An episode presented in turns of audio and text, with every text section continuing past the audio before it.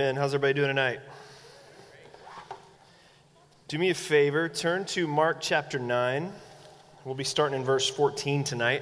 Uh, I've asked some guys to hand out some maps. I'm going to give you guys a little bit of a background here and put some photos I took in Israel to good use before we uh, dig into the actual text. So, just in case you don't have a map in the back of your Bible, or just so that we're all looking at the same one, um, if you'll take one of those. And we're going to try something new tonight. As those are coming through, um, we've been wanting to take a shot at this for a while. So I started to say we're going to take a dry run, but actually, this is a live run. So I, I don't know what you would call that. But um, during the teaching tonight, if at any point you come up with any sort of question, well, we want to give you guys the opportunity to maybe take some questions, field some Q&A at the end of the time. Um, I'm stupid, so I'm going to give it a shot. Um, if you have any questions during the teaching, you can anonymously ask those questions by texting them. Do we have it there? 944 4717. If you do not have that, uh, uh, a, a, question during that, you can text Sam anything you want after midnight to this same number and he will receive it at his home. So, uh, the number again is 944 46. So, just write that off to the side. And if you have a question at some point during it, um, you can text those. We'll screen through them, and the ones that we like, we'll answer. just being honest. Just being honest. So, Mark chapter 9 is where we're going to be. Hey, can I have one of those maps? I didn't even keep one for myself. Do we have some extras? We ran short. Oh, is anybody partnered up? Well, you need one. Let me have, you guys can share one. You got one. I, I don't know whose I took. I'll give it right back. All right. Lillian, you're going to look on with me while we do this, okay?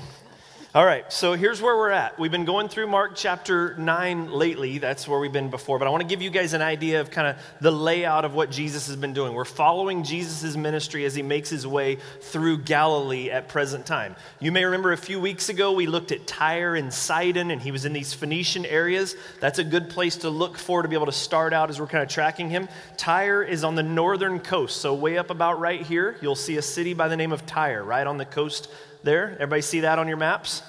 Okay. From here, we're following Jesus' uh, uh, path, if you will, as he made his way directly uh, to the east, which on your map here is to the right, in case you don't know how to read maps.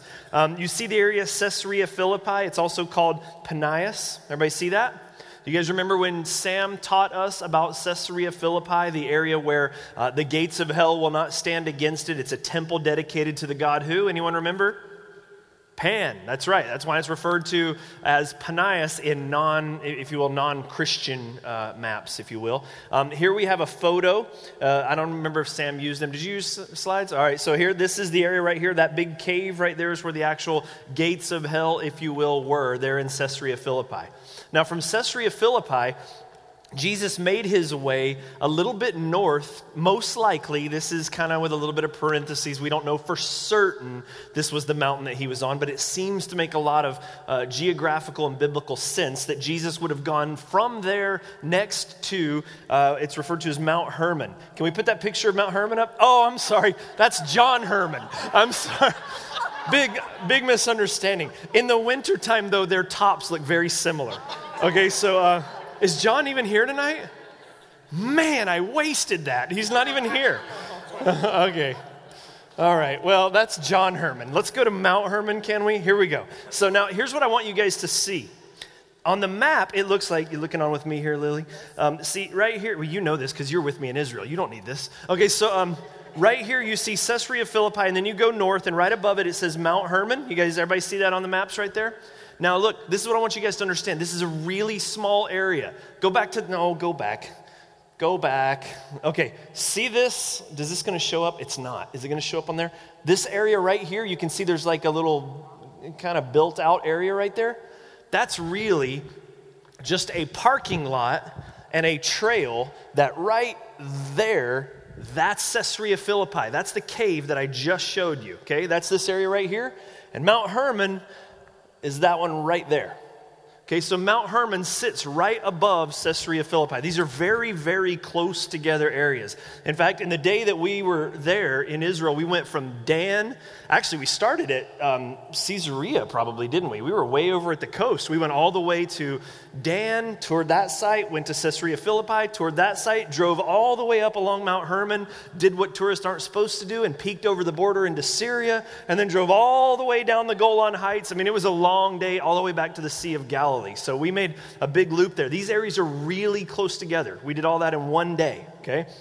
So, Mount Hermon is the mountain up above. So, when Jesus goes to the Mount of Transfiguration, that's generally accepted as most likely the place where Jesus went. There's another picture. You can go now to the next picture. Here's another picture of that mountain range, Mount Hermon being the tallest peak on that. They actually have a ski resort there. So, you can ski. That, that'd be a fun trip to plan to Israel, wouldn't it? Do some snowboarding while we're in Israel luggage would be a pain, but that would be fun. All right, so from there, that's where you guys left off with Sam last week, the Mount of Transfiguration. Now, what we're going to be looking at today, if you look at your maps, Jesus and the disciples that are on the mountain with him are making their way back down the mountain after their time away. And they're going to then meet up with the guys at the base of the mountain, and we're going to talk about that in a minute. And then he's going to make his way to, if you look on the northern part of the Sea of Galilee, everybody see the Sea of Galilee right here, in the, kind of in the middle? Everybody see that? On the northern shore of the Sea of Galilee, there's a place called Capernaum. Everybody see that on the map? Now, Capernaum is one of the coolest places you go to in Israel. It's an absolutely amazing site. Um, we have, can we go to the first picture of Capernaum I think we have here? This is Capernaum. This is what it looks like today. Um, the ruins have been excavated. There is no question about it. This is the biblical city of Capernaum, which was home to who? Anyone know? Peter. This is Peter's home right here. And well, I mean, this is the, the area Peter was from. Um, to give you an idea, some of the things that we saw while we were there and things that we've studied so far, you guys see, it doesn't show up so good on here, but see up here this particular large building right here? That's the synagogue that was there in Capernaum. Do you guys remember a specific story that took place in the synagogue in Capernaum? A man with a withered hand, and Jesus found him, and their arms stretched forth right there. Now, that's, that's not the full remains of the actual synagogue that was there. That's a rebuild that was built uh, during the, uh, uh, I want to say during the Crusades, I think, or the Byzantine period afterwards. But the foundation there is the synagogue that Jesus would have been to regularly there in Israel. And all of these right here that you see, all this rubble, you can really see it best on this picture if you look real close. Those are all homes very humble fishing town, not a wealthy place at all. And each one of these little things, man, it's hard to see. We need better screens, but they're expensive. See this right here? Like, there you go, house. There you go, house. You see what we're talking about? Like little bitty houses that would have these courtyards, little one room dwellings, very small, not fancy at all. Very humble places. But there's one house in that particular town of particular note. In our text tonight, you're going to see where it talks about the fact that, oh, you can go. I think I have some more synagogue pictures. You go to the next, next picture. Um, there's us. Everybody say hi. Hey. There's us in the synagogue there. That was pretty cool. Um, one more picture of the synagogue and some of the columns that are there. Um, now, there's one house in particular. Give it away. So, somebody please tell him about this, okay? Just make sure. Anyway, um, so in, in Capernaum, there's one house in particular that's of huge importance. Go to the next slide, would you? Okay. Now, this is hard to see. You got this weird steel beam that's right here at the top, which is annoying. It was not there during Jesus' time, in case you're wondering. Um, but this inside, you see the four walls right there? This is Peter's house. Now, it is almost certain that this is, without question, Peter's house. Now, there's a lot of room where some people go, well, how can we know for sure? Well, there's, there's some interesting things that they've discovered about this house that, that lead people to believe that it is the house. This was definitely a house that was known. Even in our text tonight, you're going to see it says when he was in the house. Like there was a house at Capernaum that they always went to. Okay, Jesus had no family, but he was uh, in this area for sure. He, he had no home of his own. He had no wife, kids, you know, his own place.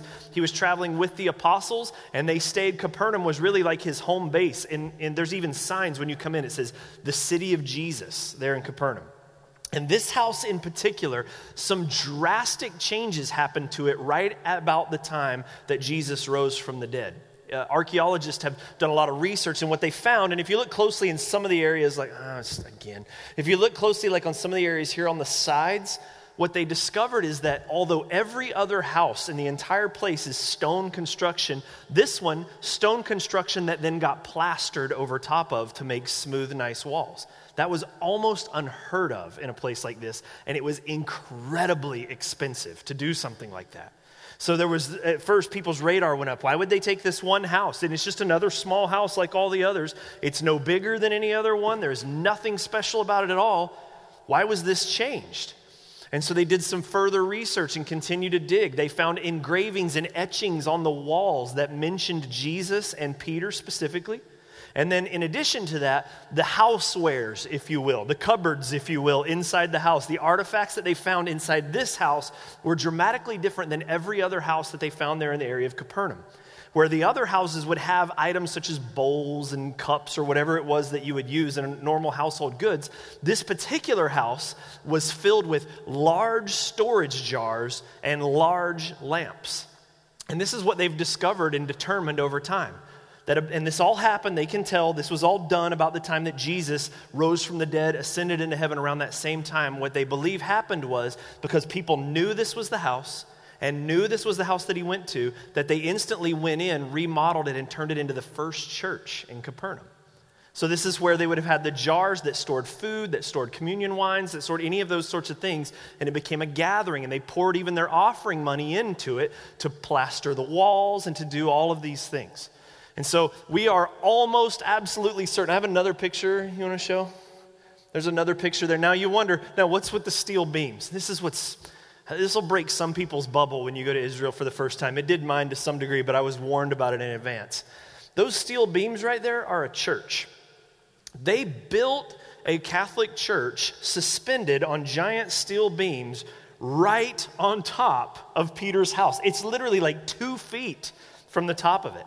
And what's absurd is the way that they discovered this was Peter's house is that during the, uh, the rebuilds as the city grew, someone built a church on top of it originally. When they excavated the old ruins, they found Peter's house. And so what did they do? Turned right around and built another church on top of it anyway. It's just the weirdest thing. Show the next picture. That's the church. So here you can see all these little houses there in the village of Capernaum. And then there's this giant Catholic church with glass floors so that you can see down into Peter's house. It's annoying. It's like, come on, you can't go anywhere in Israel without like tripping over a church. They just put them all over the place. It's like the one area where I'm like, I'm not always in favor of church planting. I mean, like, you can plant a church in Capernaum, just don't put it on Peter's house, please. Like, across the street would be fine, right? That's what they did. Anyway, so this is the city of Capernaum. This is where we're going to end on today. And I want to be able to share those things with you from time to time as we see, because I don't know, for me, having been there, it adds so much life and realism. It just helps us understand and picture what we're talking about. So you've got your map. You can see the, the, the, the path that we're going to take, you can see where we're going to end up. I didn't want to do it, though, as we go through the particular story tonight, because we have some difficult words tonight. We all big boys and girls in here tonight? Can I get an amen? amen? So we can take a hard thing from time to time, amen? I hope so. This is a, this is a tough word, but it's, a, it's such a good word when we see what's going on in this text. And what I don't want to do as we're going through it, because we're going to cover a big chunk, um, I'm going to point out some things as we go along, some different interesting things that might jog some memory and might raise some questions. And that's fine if you have questions about that. Again, text them in. I would love to do this. We'll see how this works tonight. Um, uh, pertinent questions, by the way. Can I say that? Pertinent questions um, is what we're talking about. But, um, but I, but I want to stay big picture here. I want to stay big picture on what we're seeing because some people, I believe, have mistakenly throughout uh, history have, have tried to take several of these little events that take place in this particular chunk of scripture we're looking at and tried to separate them out. What does this one mean? And what does this one mean? And what does this one mean? And, and I think there's something much bigger that's happening in the way that it's projected. So that's what we're going to try to do. Everybody with me? Amen? So we're going to start in verse uh, 14. It says, And when they came to the disciples, they saw a great crowd around them and scribes arguing with them. And immediately all the crowd, when they saw him, were greatly amazed, ran up to him and greeted him. So again, the apostles, well, Jesus and three apostles were on top of Mount Hermon, the transfiguration, the glory of Jesus Christ revealed. They witnessed it. Peter opened his mouth. The whole thing gets shut down. He ruined it again, right? It's, it's, and let me say this too. Chapter 9 is one of my favorite chapters in the entire Bible. There's some of the funniest stuff in this chapter that you're just like, yeah, there's no way anyone just made this up because they wouldn't do this. I mean, remember, Mark, the book of Mark, we believe was commissioned by Peter. So it's as if Peter has someone dictating for him, if you will, his account of the gospel story.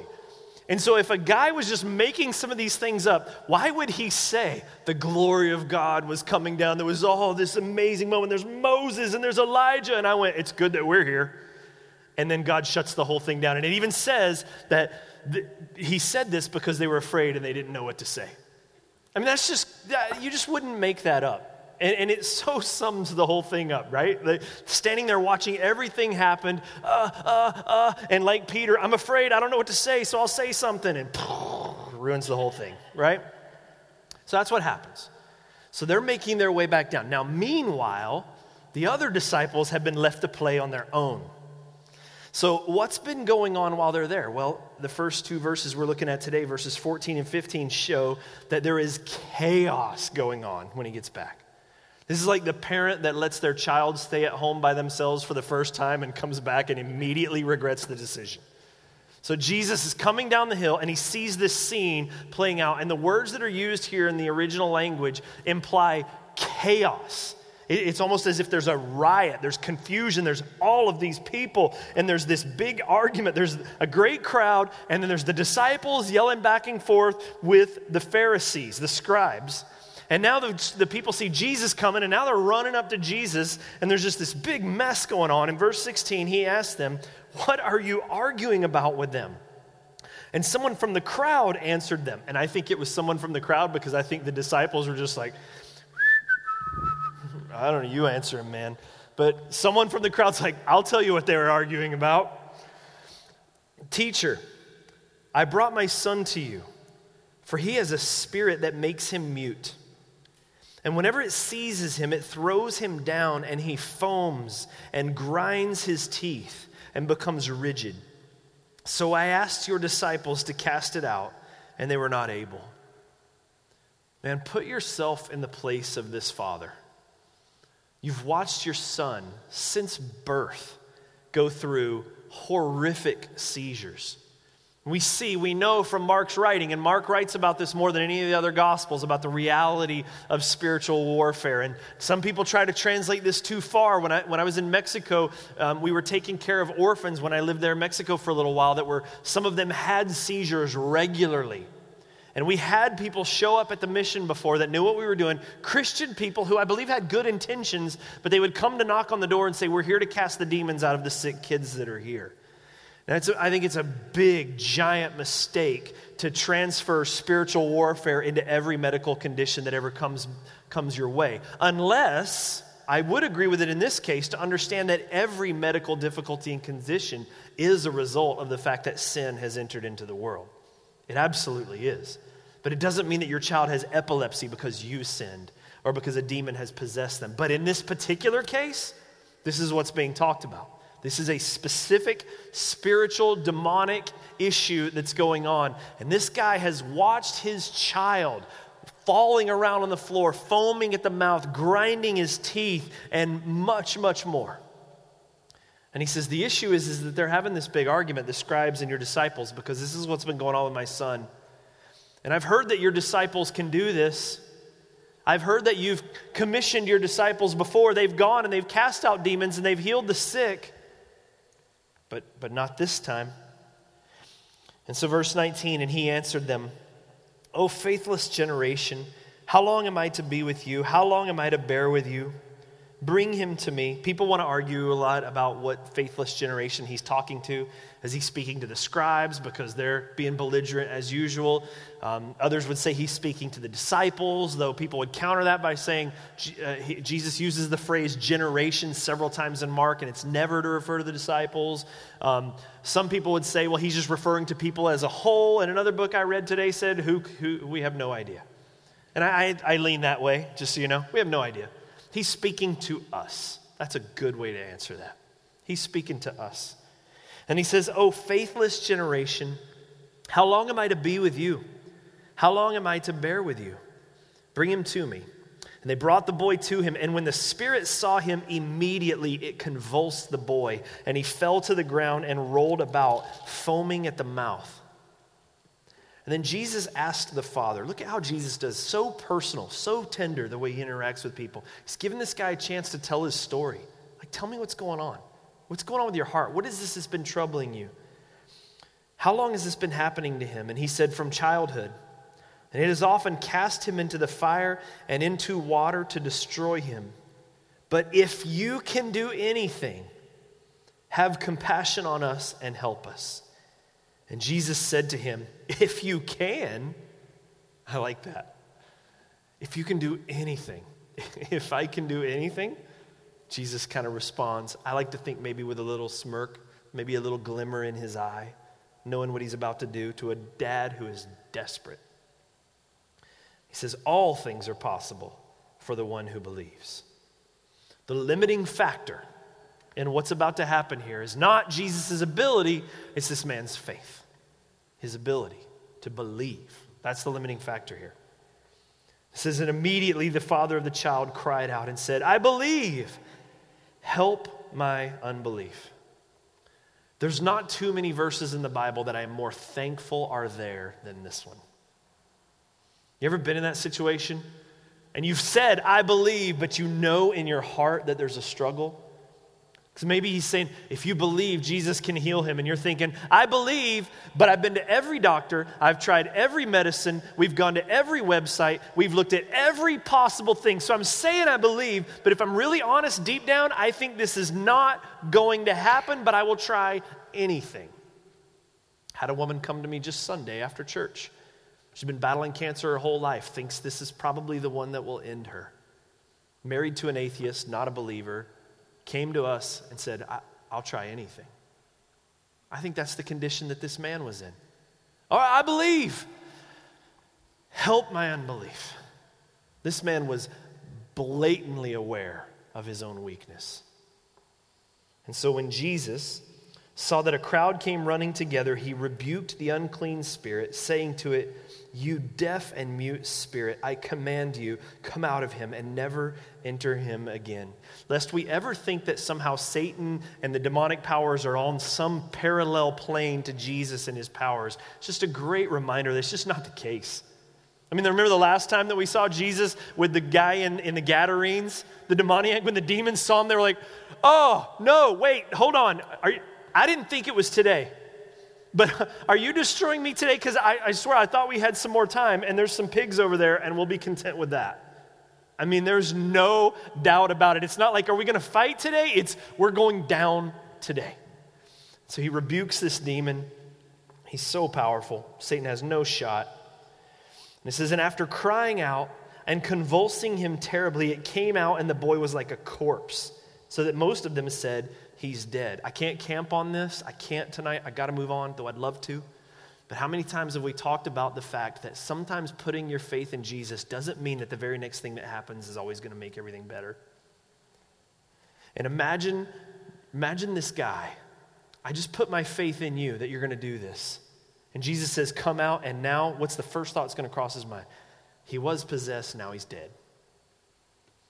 So many times that we do what Christ has asked us to do, we choose to put our faith in Him, and we expect that we're going to be instantly rewarded in that. And in God's economy, it doesn't always work out that way. But here's the truth of it the end result is always for our good. Always for our good. Amen? You with me on that? Always for our good. Well, it was shorter rather than later for this particular one, and it says, verse 27 But Jesus took him by the hand and lifted him up, and he arose. Now, verse 28, and this is where we get into the meat of this particular text, okay? And when he had entered the house, his disciples asked him privately, Why could not, why could we not cast it out? And he said to them, This kind cannot be driven out by anything but by prayer. They didn't even pray. They didn't even pray. So now think about this. They've done this before. Jesus has commissioned them to go out and cast out demons and heal the sick and do all these things in his name. And they did it. And they were successful. They come back. Remember, Jesus, we can't believe the demons were subject to us, all these things. And remember, Jesus told them, don't rejoice in the fact that demons obey when you do these things. Rejoice in what? That your name is written in heaven that you're saved. Don't make your pride and your identity all these victories and things that you're able to do. You rejoice in the fact that grace has come upon you and you have been saved. That's where our identity is in. That's what we rejoice in. The gospel, not our works. And so, Jesus goes away just for a couple of days and he leaves these guys at home. And, and so quickly, everything changes. It goes to, look what you can, or goes from, look what you can do through us to, why couldn't we do this? That's what they say. Why, why couldn't we do this? And he says to them, This kind cannot be driven out by anything but prayer. And then other translations, depending on which one you're using, add fasting to that as well. So, what's the, what's the point on that? Well, here's the thing Jesus is on the mountain, they're away from him, and in their arrogance, they believed that they now had some sort of ability. They now have matured. They have reached this plateau of greatness or authority or whatever it is, so that they're now doing this thing. They may even be saying in Jesus' name, but they're not doing anything in Jesus' name. They're actually acting out in their name, and they're failing at it big time. They're failing at it big time.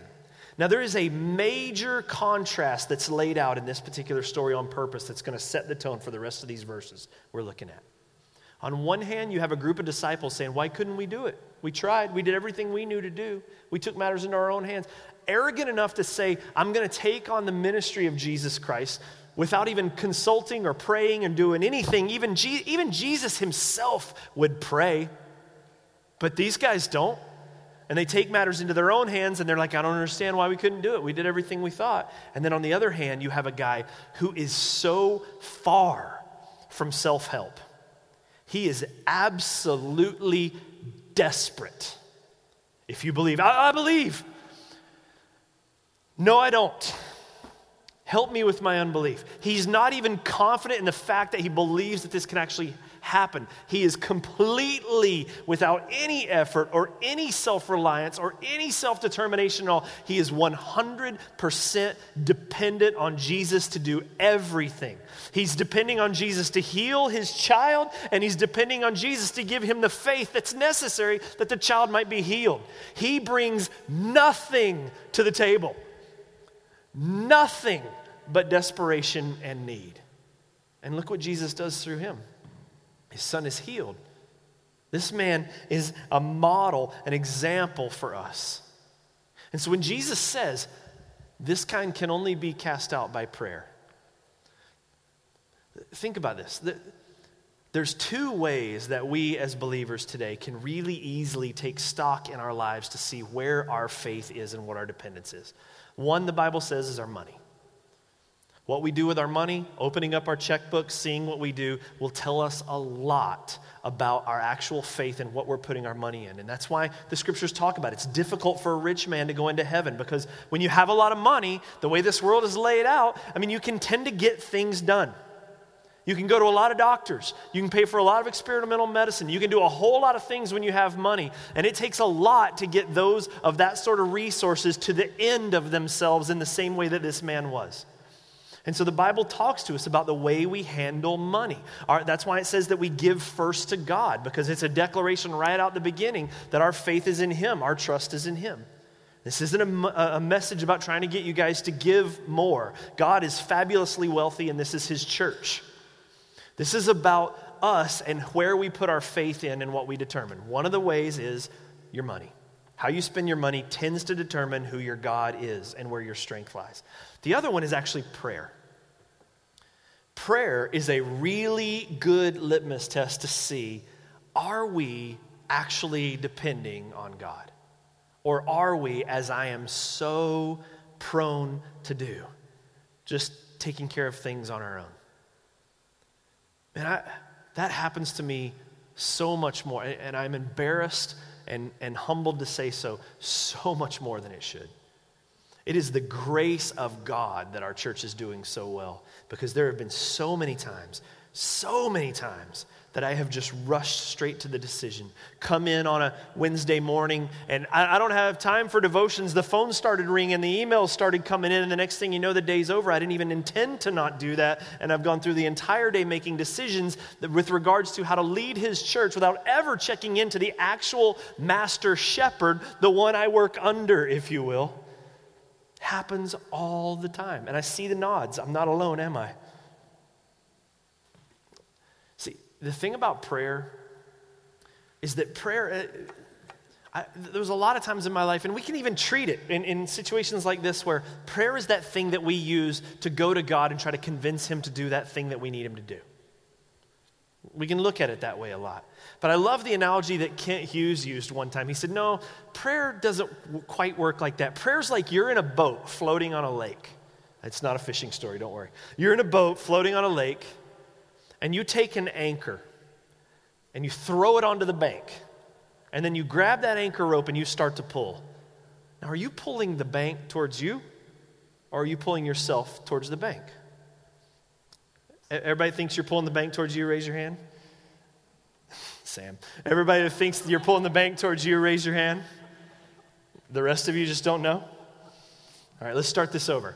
You're in a boat on the water. so, this is, this is what I mean by this. Prayer is way less about us going to God and convincing God to do the things we want. Prayer is a time when, as we're seeking Him and spending time with Him and conversing with Him, He changes our heart in line with His will. It, it, it, it's pulling us to Him, it's not pulling Him to us. That's what prayer is about. And that's where dependence comes in. It's this idea that when I go to the Lord in prayer, I'm praying, this is what I want, because He tells us to do that, does He not? Doesn't he say he's a good father? And just like a child coming to a father that we are to ask, but there's something about that person who wants to be a disciple of Jesus Christ. That's a goal of our study on Wednesday nights, walking with Jesus and seeking him that he is molding you into his image. He is changing your heart to be more like Jesus's. He is changing you as 2 Corinthians 3:18. We're going to be at really really soon. And it's the theme of our whole series. As we behold him, we become like him. We're not changing him, he is unchangeable. But he's changing us because we are desperately in need of change. So let me, let me encourage you on this. Odds are, if I said, How many people are praying as much as they should? No one's hand goes up. So let's just assume that we already did that, right? Let's just get past the formality. Lord, teach us to pray. Lord, teach us to take the time to get up in the morning. I, to, this morning even i got up i was talking to jeremy about this today. I was like I, I came in really early today and i don't i don't normally like to do that on wednesdays because it's a long day for me but i just was like i need to go in like early. Because if i show up at 8 the emails are already coming the phone's already ringing the text messages are coming in the stuff's there to do. But if i come in at 6.30 it doesn't. Now no one get up early and text me okay? That's my time. But i need that. And I, and I recognize that my heart tends to lean from him more when I'm, when I'm neglecting that. And I become self reliant. I end up coming in and just taking care of things on my own energy. I know how to do this. I've been doing this for five whole years. for those of you in the back, that was a sarcastic eye roll that I just did. I was not serious about that. But here's what I think John 15 says, Apart from me, you can do nothing, right?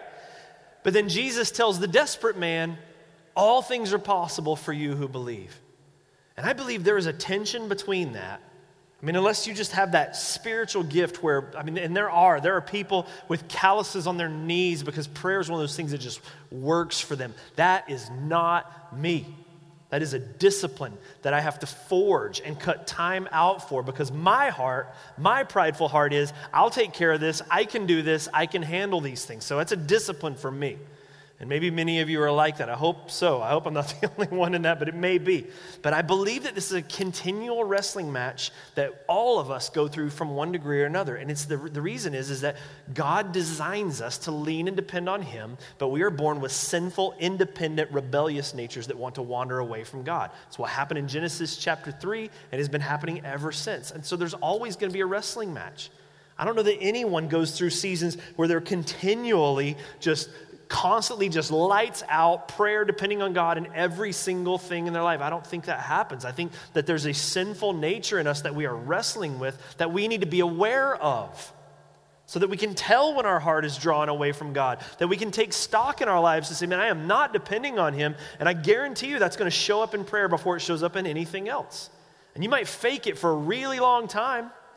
You know, I am the vine, you are the branches. I, I, wrote a whole blog article about this last year. It's probably the last blog article I actually wrote, but it, about a tree branch that I'd cut off when pruning some trees, and it bloomed. Like the branch is dead, laying on the ground, and it's blooming. There's buds coming up. But the end of that thing is death. Oh, it might have a little residual water still working through the veins, but in the end, it's going to die. And that's when Jesus says, I am the vine, you are the branches. Apart from me, you can do Nothing. And, it, and that's the same for the best of us. I mean, these are the apostles. It's hard to call them the best of us in this particular chapter, but this is, these are the founders of the early church. It's the ones Jesus chose. And, and let's see how it plays out from them, for them. Verse 30. So they went on from there and they passed through Galilee. And he did not want anyone to know, for he was teaching his disciples, saying to them, the Son of Man is going to be delivered into the hands of men, and they will kill him. And when he is killed after three days, he will rise. But they did not understand the saying, and they were afraid to ask him. I love that. So Jesus again starts teaching about the fact that the crucifixion's coming. The cross is on the way, suffering's coming. They didn't understand it again, but this time they were afraid to ask. Why? Well, two reasons. Number one, Mark chapter 8. Because the last time that Jesus talked about this, Peter pulled him aside and said, Jesus, you really don't mean that stuff. And he got rebuked. Get thee behind me, Satan.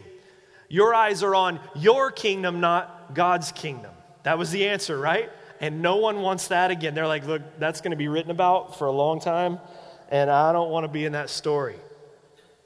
So, so they don't ask for that. But, but the other reason is actually still in the same thing this idea of looking out for your own kingdom versus looking out for my kingdom. Because the truth of the matter is this every time in the book of Mark, you can notice this, every time in the book of Mark, when Jesus teaches his disciples about suffering, it is instantly met with them taking opportunity to declare their own desire for their own personal gain and empire. Every single time. I'm going to the cross, I'm going to suffer. Who's the greatest? Every time in the book of Mark because this is the tension the kingdom of God versus the kingdom of man. And it's a real tension. And again, we can look down on the disciples if you want to, but the right way to look at them is as if you're holding a mirror right in front of your own face because this is us every day. How many days have you come out of a Sunday service going, man, I'm going to do that forever now? And it lasted till Monday because you had work to do. You have to pay your bills. You have to deal with your house. You have your own stuff you got to worry about. And there's just this tension that happens between them all the time. But maybe, maybe I'm just reading too much into that. Maybe that's not the case here. Verse 33 So they came to Capernaum, and when he was in the house, the one you just saw, he asked them, What were you discussing on the way? But they kept silent, for on the way they had argued with one another about who was the greatest. What were you guys talking about? Oh, nothing. No, you tell them. Tell, Peter will tell him. He tells him everything. Like, I mean, just, just what were you guys talking about? Like he doesn't know, right? Like you didn't hear him. So what were you guys talking about? Mm, nothing. Oh, I'm so glad this stuff's in the Bible. Because you know, you know I'm so, what I so love about this is here's this tension, here's this pull, and he doesn't kick him to the curb. He doesn't say, All right, I'm, I'm done. You all flunk out, auditions tomorrow, we're starting over, but that's it. I'm done with you guys. Instead, he pulls the guys together and he humbly continues to teach. He doesn't expect them to have it all together right now. He's using it as opportunities to grow them. Look what he says, verse 35. So he sat down and he called the 12. And he said to them, If anyone would be first, he must be last of all and servant of all. And he took a child and put him in the midst of them, and taking them in his arms, he said to them, Whoever receives one such child in my name receives me, and whoever receives me receives not me, but him who see, excuse me, sent me. So here's what he does. He's like, All right, we've been through this a million times. Okay, gather around, gather around. Peter, I want you right in the front, right here, I can see you. Everybody gather around. Okay, here's how it works. If you want to be first, you're going to be last. Right. Good job. He's telling, and then he's like, I'm not going to leave this to chance this time. I need to get an analogy. I need to get a picture. Maybe they're visual learners. Let's work on this. So he grabs a kid and he sits a kid up in the front. Why would he do that?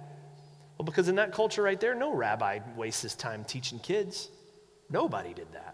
Well, you had schools for children, but no master, rabbi, no teacher in synagogues or anything. Kids were viewed as like, oh, that's in the future. Your day's coming, but right now, uh, just get away, kid. You bother me. It's kind of the way that it was. In fact, the whole process of Jewish culture was built on kids growing and learning and proving that they had what it takes so that they could sit under a rabbi. So kids had to memorize the entire Old Testament. They had to apply. They got quizzed by rabbis. They went through this entire process to prove that this rabbi thought they were smart enough to actually be one of his disciples. And so no kid would be in that circle. And Jesus takes a child, the least of these, the one that would be completely ignored, and he sets them right up in the middle and he says, All right, Whoever receives a child like this in my name receives me. And whoever receives me receives not me, but him who sent me. I mean, Christ spins that entire culture around on its head, does he not? He says in Matthew 24, 25, if you did it to the least of these, you did it unto me. Does he not? And he's talking about the rejects, the homeless, the poor, the people with no, the beggars. That's who he's talking about. No religious leader would ever call them worthy of their attention at that time. Matthew 19, 14, he says, Let the little children come to me and do not hinder them, for such is the kingdom of heaven. I mean, he says, This whole kingdom that everyone's chasing hinges upon something to do with these little children. I mean, he's putting incredible attention, incredible importance on these little guys. James 1:27. I remember this when I mentioned being in Mexico. This was written right above the cocina where we would go and eat every single day. James 1:27. Pure and undefiled religion before God the Father is this that you visit the orphan and the widow in their time of trouble and you keep yourself unspotted before the world. Jeff translation. That's what it says. So here he even says that pure religion, the purest, most acceptable form, if you're looking to serve in such a way that the aroma of that service smells sweet to God, it doesn't get any purer than going to these children that have no fathers, going to these widows that have no husbands, going to these people that would be considered the least of these. And then what continues, the very next chapter, if you will, in James, that's the last verse of chapter one. He goes right on to say, My brothers, show no partiality as you hold the faith in our Lord Jesus Christ, the Lord of glory. For if a man wearing a gold ring and fine clothing comes to the assembly, and a poor man in shabby clothing also comes in, and if you pay attention to the one who wears fine clothing and you say, Here, sit here in a good place, while you say to the poor man, You stand over there, or sit down at my feet, have you not then made distinctions among yourselves and become judges with evil thoughts? Listen, my beloved brothers, has not God chosen those who are poor in the world to be rich in faith and heirs of the kingdom, which he has promised to those who love him? He says, You guys are fighting so hard to make a name for yourselves, and has not God come to choose those who have abandoned themselves, who have come to an end of themselves? I mean, go back to the original story. Who is the one more representative of the follower, the disciple, if you will, of Jesus Christ? The guys who said, How come we couldn't do it? We didn't pray, thought, didn't think we needed to. Or, or the one who said, I believe, help me with my unbelief, who put all of his hope in Jesus Christ. I mean, isn't it that guy? So, what's our takeaway from all of this? We are servants of all. First of all, is this rather than fighting to be first, obviously, our role as disciples, And again, on Wednesday nights, if you're new here with us, on Wednesday nights, we teach this from the standpoint of you have gathered together here because your desire in your heart is to learn what it means and what it looks like to follow Jesus. That you want to be a disciple and you want to be a better and better or a closer and closer representation of Jesus Christ. It's the, the whole Mark study. As we behold him, we become like him, based off 2 Corinthians 3.18. So, if that's your heart, that's why you're here, then rather than fighting to be first, our role of, as disciples, we have to understand it's not a pyramid model where we're climbing to the top, it's inverted, if you will, where we're scrambling to the bottom. That's what, that's what that means. This idea that we are the servant of all, but even better, that no one, no one is beneath the reach of the grace of God. No one, not the least of these, not the kid who has no, doesn't seem like he has anything to play right now. I mean, it brings nothing to the table. He's just a kid. Get out of here. We're doing some serious stuff. And Jesus says, Nope, this is the example. Plops him right there. So disciples, I probably shouldn't have went when we're talking about little kids, but the disciple is the one who is willing even to serve these, the least of these. So we're all servants of all, humble. The last shall be first. It's not about us, it's about humility, and it's all for Jesus, not for us, right? Got it? All the guys sitting around, the little kids in the mirror. Yeah, we got it. We got it this time, boss. We got it, Jesus. We're in. Awesome. All right, let's go. Verse 38. So John said to him, Teacher, we saw someone casting out demons in your name, and we tried to stop him because he was not following us. Oh, my goodness. How awesome is that? Okay, now think about this for just a second.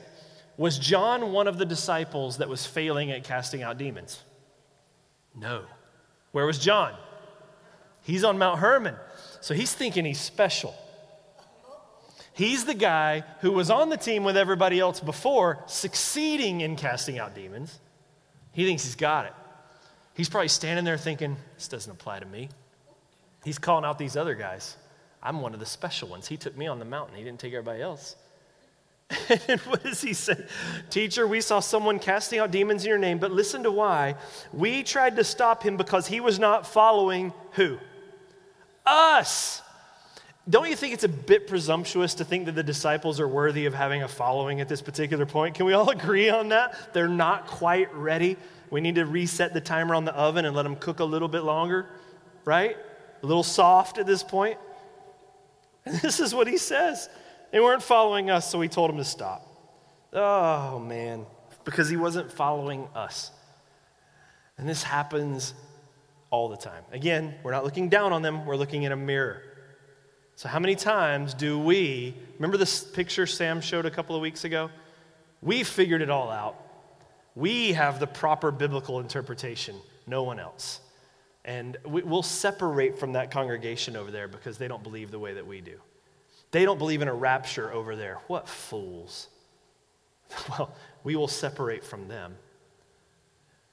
Or, or they don't believe in uh, this. They're Arminian, they're Calvinist, they're this, they're that. To people that are brothers and sisters in Christ. We're not talking about non negotiables here, right? We're not talking about those that are preaching a false gospel to the world. We're not talking about wolves, okay? We're talking about brothers and sisters in the kingdom of God doing Christ's work in the name of Jesus, and we're going, no, he's not following us. He's not following our way. Doesn't have it figured out the way we did. So we'll just separate from them and we'll do the exact same thing that John does. And it happens all the time.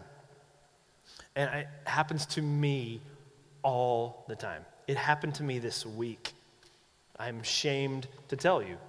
I went to a memorial service this week that another pastor was leading and I didn't have to do the service. I wasn't, it was for a congregant that goes here. It was one of their family members passed away, and I went to support the family, but I didn't actually do the service. Someone else did. And I was sitting there in the audience, and this pastor got up there from a small Lutheran church, and in my mind and in my heart, I picked him apart for about 10, 15 minutes before God smacked me across the face, sitting right there, and said, What are you doing? Like, you're sitting here watching this guy, like, he hasn't even said Jesus yet. He hasn't done this yet. What is he doing? Why would he say that? All these sorts of things. That guy's a retired pastor, has been doing it for 50 years. You've been doing it for like a second and a half, and you figured it out. Boy, we're lucky to have you on the team, Jeff.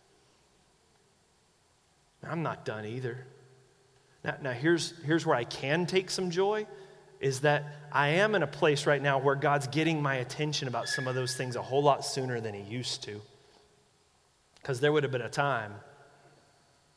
So I'm thankful that I was at a place where at a certain point God grabbed my heart even as I'm still sitting there and I was able to just start repenting. I'm sorry. I'm sorry.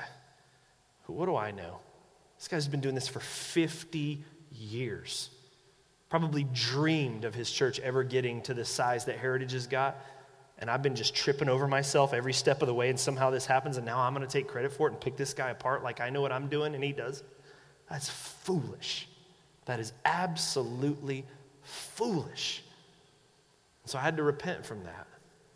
And I'll have to repent from things like that in the future. I'm telling you right now, man, your pastor is a prideful man. Your pastor is a man who is very aware of the weaknesses that he has.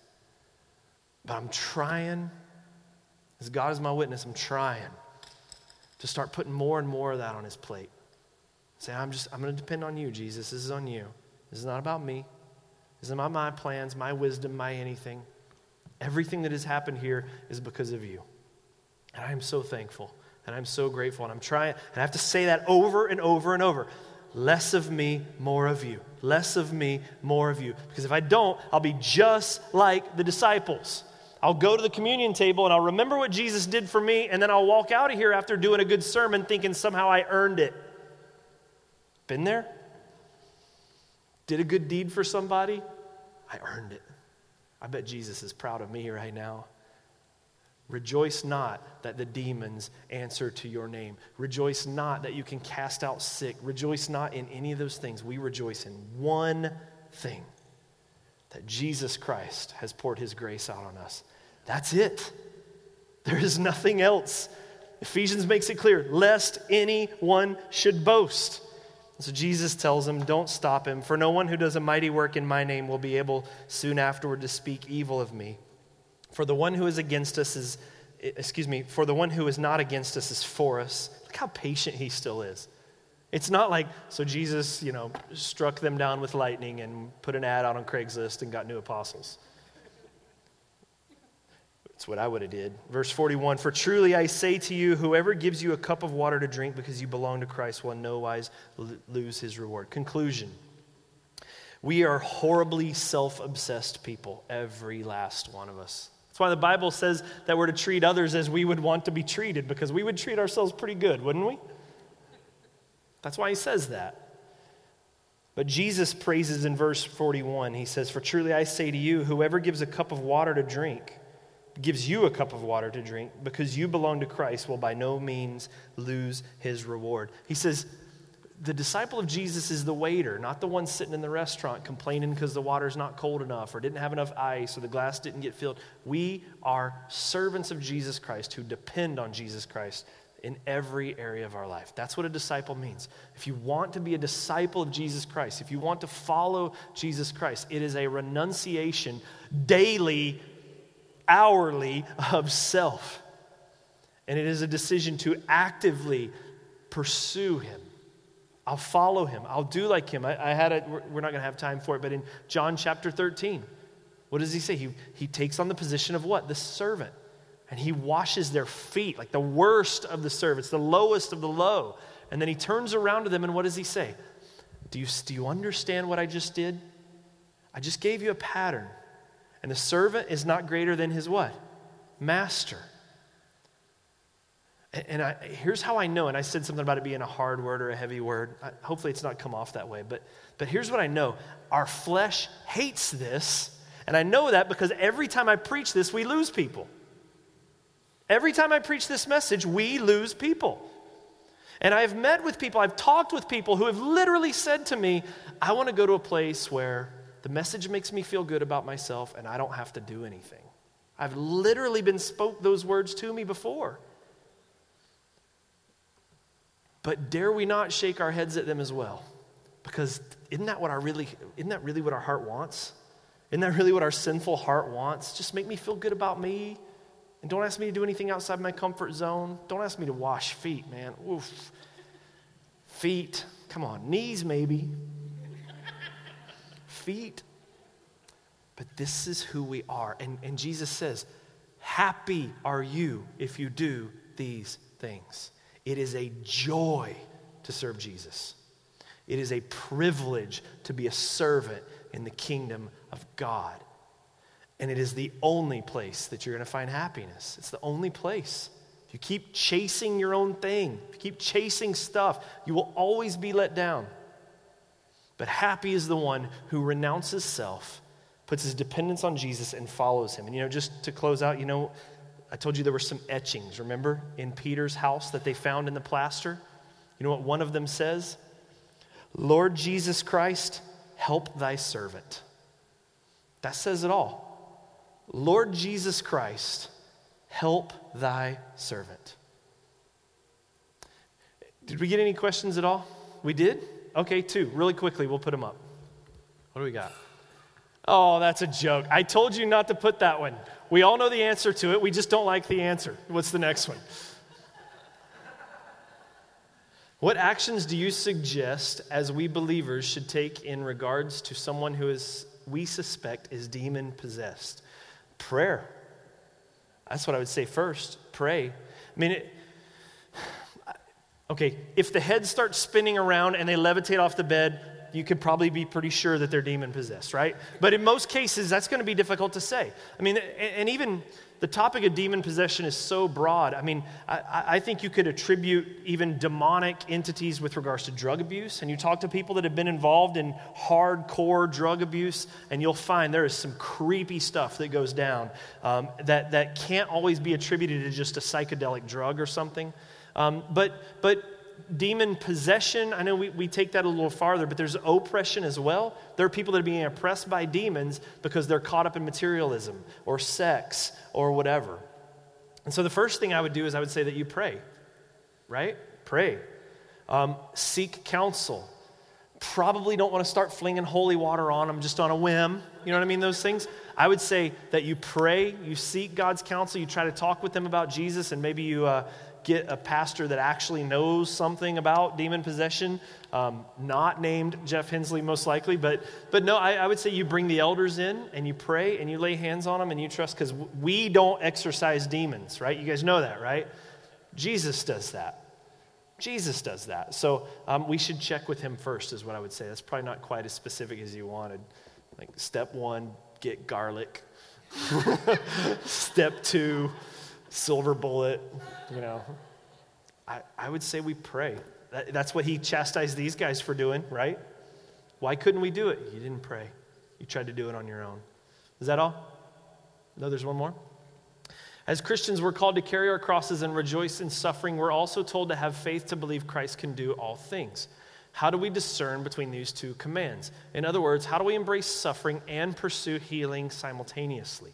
Uh, okay, here's what I would say. Um, are you trusting that if the healing doesn't come, then that, that's either a sign that you did something wrong or that God disapproves of you? Um, you, you there's a difference between, okay, I'm going to trust that God heals. But remember, even in our prayer, when we're praying for healing, remember the analogy. We're not pulling the mountain to us, we're pulling ourselves to the mountain. Understand? So the idea being, do we pray for people to be healed? Absolutely. Absolutely. Pray absolutely for people to be healed. But, but more than anything, we're praying that God's will would be done and that their eternal good would be, would be accomplished. Because you, you can be healed from cancer and still go to hell. And what does that profit you? Right?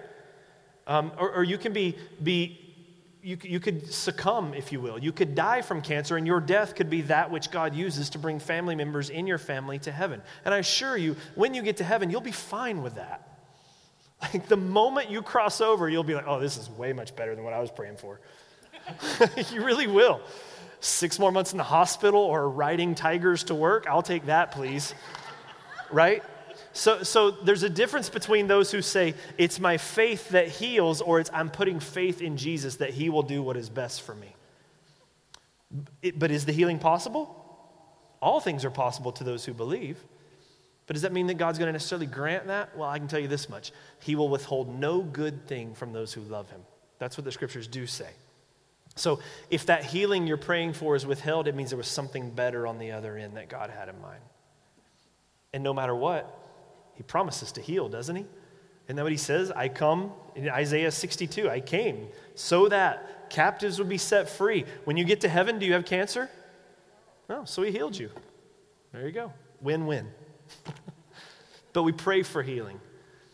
You know, we pray for healing. And God wants to hear our hearts. I mean, he says to this guy, Tell me your story. What's going on? What are you struggling with? God cares about those things. And so, even if He doesn't grant instantly that thing that we're praying for, He does promise to give a peace that passes understanding. Does that make sense? I hope that's not circular reasoning. I know it can come off that way, but it's, it's just not. Sometimes you just have to walk with Jesus long enough to see those things play out, too. And that's just the reality of it as well. Is that it? One more? We got to go. One more? How do we keep ourselves humble before God and can we do it, or is it something that only God can do? That's one of those ones you don't want to pray for. You know what I mean? God, make me humble. No, I mean, make me humble in a way that's not embarrassing or humiliating or. Um, how can we be, keep ourselves humble? I, I think you just go back to the gospel. I, I think when we understand, when we spend time with Jesus and we understand who we are and what we've been saved from, when we go to the communion table and we're reminded that it's not because of us. Man, it, someone asked me one time, I, I was talking to a, a well known pastor one time and, and uh, that, that I'd known for years, and he was asking me, So, what's different about now you're the senior pastor of a church? What surprises you? And my instant answer totally puzzled him, and I don't understand why. And it made me feel really self conscious till I talked to other guys. And now I feel better about myself. But I told him, I said, What surprises me? That I'm not better than I am. Because when I was younger, even when I felt the first call into ministry at the very beginning, I thought, and by the time I get there, all these different things I wrestle with in my life will be dealt with and I'll have it figured out. Because don't the pastors, they look that way. And I thought, that'll be me. I won't have those sorts of issues anymore and it'll be fine. Um, and what I've found is that the closer I get to Jesus and the more I learn about Jesus, the more I'm aware of my own sinfulness. And that's humbling. And so I would say the person who, if, if you want to be humble and you want to keep yourself humble, then keep yourself at the feet of Jesus. Because when you see Jesus, you can't get prideful. The gospel excludes boasting. Amen? Amen. Was that cool? You guys like the Q&A thing? Can we do that? I'm going to have to preach shorter, aren't I? But I want to do that some more. So we might, we'll keep tweaking on that, but let's do that some more. But let's stand and pray, can we? Just so you know, I don't know is a perfectly valid answer for me on these. Just letting you know in advance. God, will you make us humble? Help us to be humble. We pray that nervously. But in reality, Lord, we know we want to be more like you. And so, God, will you continue to just reveal yourself to us? Will you continue to grow us, Lord, in your grace and in your mercy? God, in areas where we are weak, in areas where we do fail, and it will happen, God, will you grant us repentance even quickly? I thank you, Lord, that you have grown us closer and closer to you, and I pray, God, you would continue to do so.